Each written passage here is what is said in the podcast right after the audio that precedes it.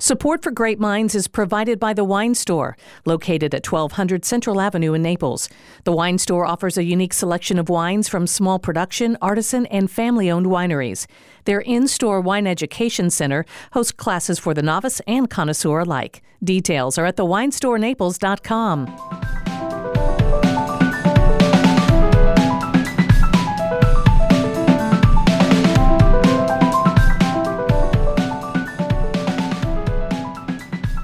You're listening to Grape Minds, the podcast that looks beyond the glass to the people, places, and things that make wine the spectacular thing that it is. I'm hmm. Julie Glenn. And I'm Gina Birch, and today we're following a tidbit of American history from post revolutionary America to a corner of southern France and then 1500s. Did you just say say what? really, it's it's it's much better than the, how boring that just sounded. It sounded so stale. I know, right? Grab a glass of wine; it'll be more fun. Oh yeah.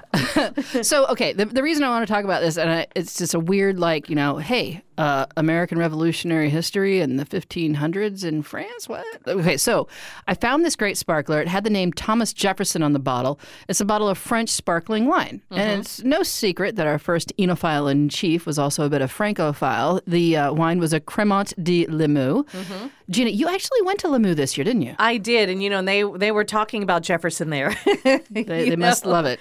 Yeah, you know I went on a press trip that was put together by the Council Interprofessionnel Evins de Languedoc. And we spent uh, the day exploring the area of Limoux, which is in the Languedoc, and uh, the vineyards. We went to the Abbey, where the sparkling wine is said to have its origins. Um, we had this massive tasting. It was mostly sparkling wines from the area. We had, we had a little, a few still wines, which they are actually able to do now legally and make some red wines. Um, but one of the things that stood out to me, I thought it was a quite amazing statistic that I remember was um, that the United States is uh, is Limoux. It's number one. Limoux is number one when it comes to the sales of French sparkling wines in the U.S.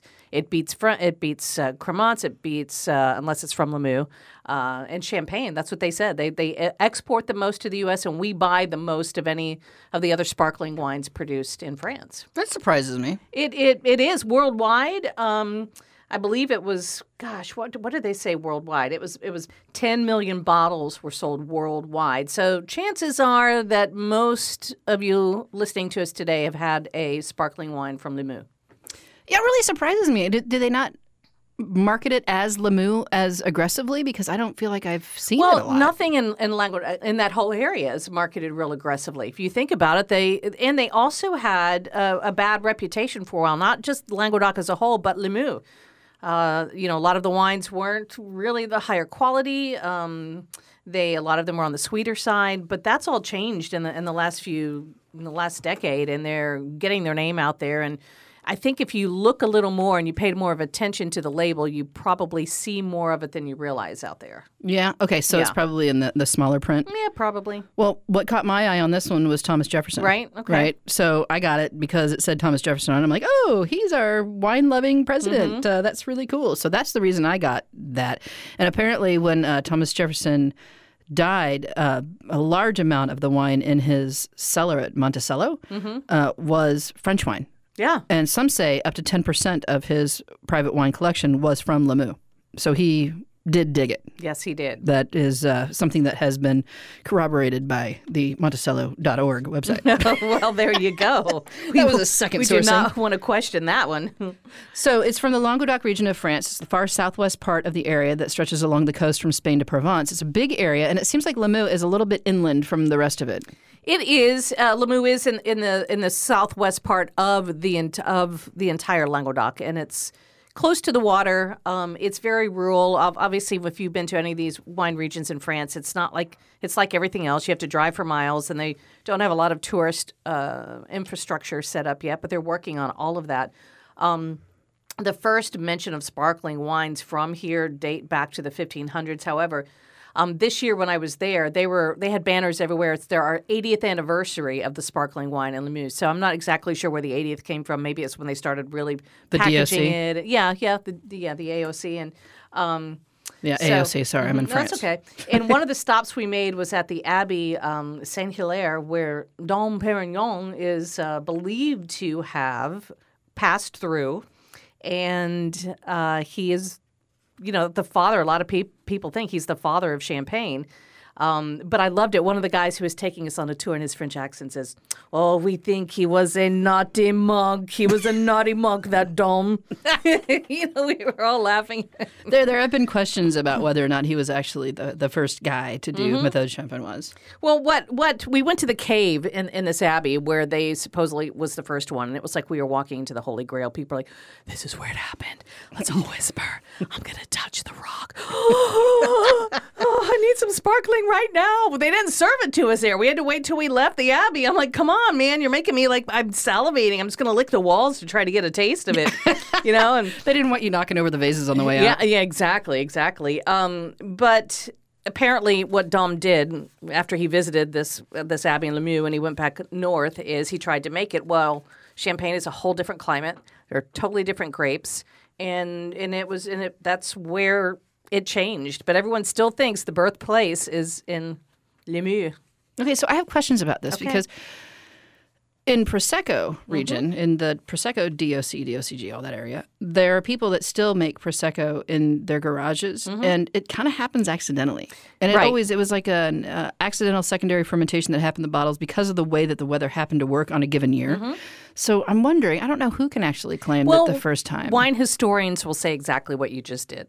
You know, they're going to they will say that this has happened all over, and it it and it was a lot of accident. It wasn't something that they planned. So And it's not like somebody copied off somebody else. no, You know, it's not like somebody from Prosecco happened to be hanging out in Limoux and was like, "Hey, look at this thing. Let's, you know, but let's try Limoux that threw down the gauntlet and claimed it. So you they, they just laid their claim. We're Yeah. the first.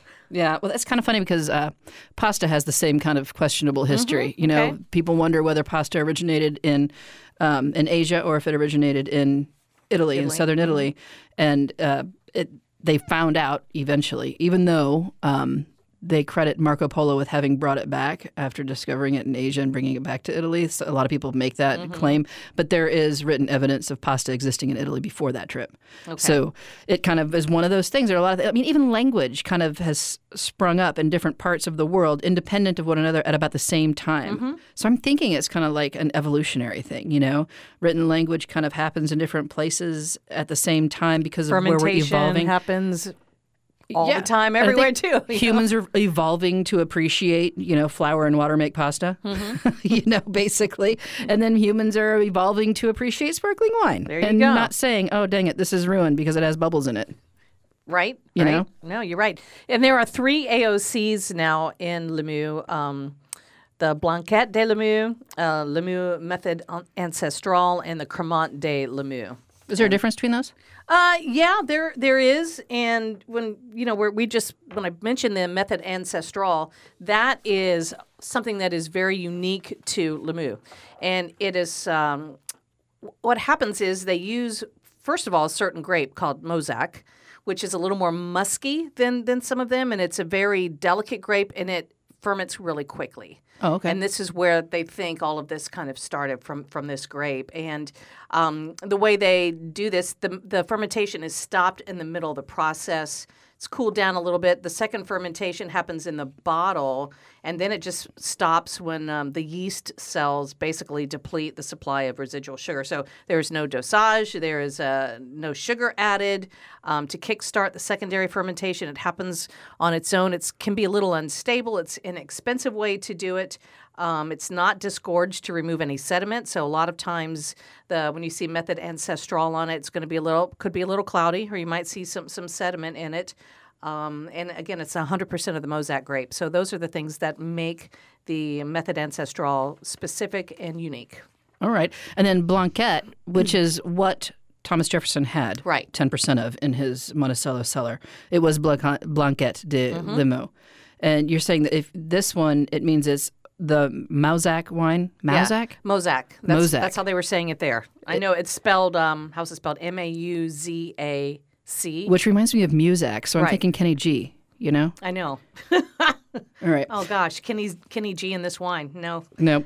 Well, I maybe. I don't know. Maybe I'll buy the second bottle. but by law, the blanquette, which means white, has to be 90% of um, the Mauzac. Mm-hmm. And they usually mix it with Shannon Chenin Blanc and, and, and another one, and it's not as sweet at as the Method Ancestral. So the first one is a little more sweet, even though you, they don't add the residual sugar, which seems kind of odd, but it is a little sweeter and it's a definitely distinct. Uh, and then the Blanquette is drier. Mm, okay. And then the Cremant means creamy. That's a Creamy. Cremant. Cremant de anything in France means it's méthode champenoise. Exactly. All right. exactly. Well, the one that I had was a Cremant de Limoux. The, and it had, it was from Gerard Bertrand. They have Oh, a yeah. yeah. There's a huge producer. Mm-hmm. They have a rosé and they have a white. And I gotta say, the rosé was pretty good. I just had the rosé. Um, and so that one is um, mainly Chardonnay, Chenin, and it had a little bit of Pinot for the color. Right. Okay. Pinot Noir. So uh, that was the one that I had that had the, the reference to Thomas Jefferson. And as a fan, had to have of course. as a big old history to it. Well, you mentioned Pinot Noir. So um, the grapes, of course, Mauzac is one of the, the primary ones used, the grown there, and they uh, have Chenin Blanc and Chardonnay, and uh, they do have some Pinot Noir and some Bordeaux varietals, and even some Grenache and Syrah that's grown there, uh, but you just don't necessarily hear a lot about it. Yeah, and it's funny because uh, um, the reason I keep saying I'm big, uh, such a big nerd about uh, Thomas Jefferson. hey, nobody's perfect, of course. I'm sure there are things that can be pointed to that, you know, but his wine love was a big thing, Yeah. and he kind of tried to start like a little bit of a wine revolution s- shortly after the American Revolution because he wanted people to go towards more light, restrained wines. Because in colonial times, American taste was a lot like that of the British. They liked sweet, fortified wines from Spain and Portugal. yep. But that became popular in Great Britain as a result of the decades long war with the French, in which French wine was not They imported. yeah, they wouldn't. What, you cannot cross the border. Yeah, and it's taken up till now for global warming to make it possible for them to grow wine in the British Islands. Now they're doing some great uh, frizzantes, or you know, I don't think I don't know if they're doing méthode champenoise, but anyway, they have great sparklers up there. But after Jefferson's stint as minister to France, he fell totally in love with the lighter, more nuanced wines of France and northern Italy, and he really advocated to change the taste of the United States wine drinker for political and organoleptic purposes. He wanted to increase the trade of the United States with um, with France and northern Italy, and he believed that good wine was healthier than hard alcohol like whiskey, and uh, he advanced reducing duties on wine imports to lower the alcohol consumption. And he was quoted as saying, "No nation is drunken." Where wine is cheap, and none sober, where the dearness of wine substitutes ardent spirits as the common beverage. It is, in truth, the only antidote to the bane of whiskey. That's good. I, you know, I've read a couple of quotes uh, from him on wine, and I and they were all just. I love him. He's know? and it was it was a geopolitical kind of maneuver too, and like Mm-hmm. for trade and stuff like that. He believed America though would one day make wine that could compete on an international stage. While it didn't happen during his lifetime, uh, we had to get all the way out to the west. Uh, he was proven right finally. Uh, oh, Tommy boy, at look the at that Judgment prediction. of Paris Yep, in exactly. 1976. so what would that be? The bicentennial, right? Uh, yeah, well, close. so. Seventy six was the bicentennial. All right, way to go! So, yeah, I do love. Uh, I love that part of the history, and I love um, how he championed the changing of attitudes in America long before we started bemoaning the white Zinfandels of the world and the fruit bomb Shiraz of the '80s. Right? Right, for sure. So next time you go into your local wine store, look for some of the look for some wines from Limoux. The prices aren't bad; they're like around twenty or under. They're super affordable. And, Yeah. and and they're good. And just experiment a little bit. And if you want something that's a little sweeter, look for the uh, the Blanquette or, or well, not that one, the uh, Method Ancestral. Methode Ancestral is going to be a little bit Yeah. sweeter. The Blanquette and the Cremant a little bit more dry. Right. And the thing also to keep in mind, if you're in that price point, you've probably been shopping in Prosecco land. You know, if Mm-hmm. you're under 20, uh, the Prosecco bubbles are a little bit bigger. I found that the bubbles are a little bit finer in this. Yes, uh, more fizzy. I, I think is a better word, right? yeah, a little bit more softer bubble, um, and maybe a smidge drier than Prosecco to me. I mean, that's a big generalization. There are a lot of Proseccos out there, but I found it a little bit drier. Hey, it's got bubbles. It's got my name on it. Me too. Grape Minds is produced at WGCU Studios on FGCU campus in Fort Myers, Florida. Our producers for online media are Anna Bejarano and Tara Callaghan. Technical production is by Mike Canary. Grape Minds theme music for Zante is by Colin Mannon. To get in touch, check grapeminds.org or call the Grape Line and ask a wine question that we can address on a future show. That number is 707 200 3632. Thanks for listening.